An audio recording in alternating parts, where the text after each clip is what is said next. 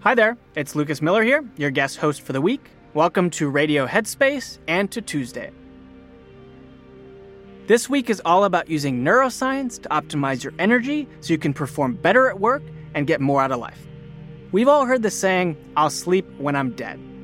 But the reality is that sleep is a huge part of our lives. In fact, we actually spent a third of our lives asleep, and it's the foundation of both our health and our performance. And without sleep, you simply won't have the energy to do your best work. Today is dedicated to strategies to help you get more sleep and better quality sleep. And if you have trouble falling asleep, I'll also share some tips to help you get to bed faster when we don't get enough sleep, consistently we're getting less than seven hours. That's how I define not enough sleep.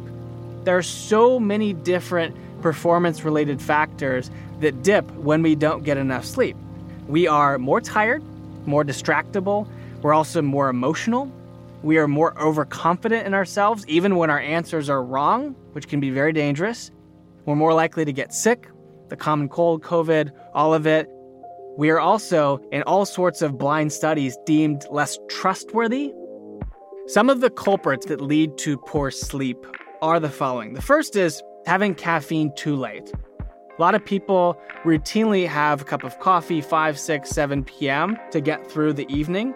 Caffeine has a half life of over 8 hours, which means that if you have caffeine at 4 or 5 p.m. and you're trying to go to bed at 10 or 11 p.m., that caffeine is still super active. My general rule of thumb, especially for people who have issues falling asleep or they don't feel like their sleep is as high quality as it should be, is to limit caffeine to at least eight hours before going to bed. So if you go to sleep at 11 p.m., that means cut yourself off at 3 p.m. I know there's this piece of advice out there that we should all be getting eight hours of sleep. That's actually somewhat of a myth. Because if you set your alarm for eight hours after you go to sleep, you're likely to wake up in the middle of a sleep cycle in a stage of sleep that is relatively deep. And so if you jolt yourself out of that, you're really groggy and you want to go back to sleep. Sleep cycles, on average, run about 90 minutes in length, so 1.5 hours. If you add that up, five sleep cycles is seven and a half hours, and six sleep cycles is nine hours. If I set my alarm for seven and a half hours after I go to sleep, I wake up feeling more refreshed, more energized than if I set it for eight hours. Even though I'm technically sleeping less, I'm waking up at the end of a sleep cycle. I'm waking up when I'm in light sleep or just coming out of sleep, which makes it easier to jump into the day. When it comes to napping, first you want to limit the duration to 20 minutes maximum. If you set an alarm for 30, 45 minutes, you take a nap for 30 or 45 minutes, what usually happens is you descend too deep into deep sleep. And you wake yourself up at 30 or 40 minutes and you feel really groggy. You actually feel sometimes worse than before.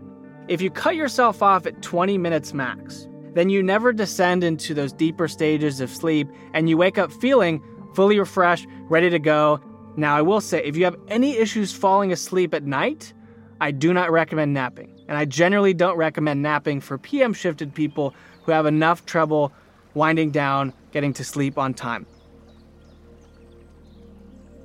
If you want something else to experiment with, there's a concept called a nappuccino that I did not come up with. I'll give credit to Dan Pink and his book When. Here is how it works you have a cup of coffee or a strong cup of tea or however you want to get your caffeine, and then you go down for a 20 minute nap. Because caffeine takes about 15 to 20 minutes to kick in, you are napping, and then as you wake up from the nap, the caffeine takes full effect. And then you have a burst of sustained energy going into the second half of the day post nap, and you also haven't had the caffeine too late, such that it's going to impact your ability to fall asleep later when you want to. That's all for today. Tomorrow is all about the science of taking effective breaks. I'll share how to best use that downtime so you can stay focused and energized when you're on the clock. Until then, take care, and I'll see you back here soon.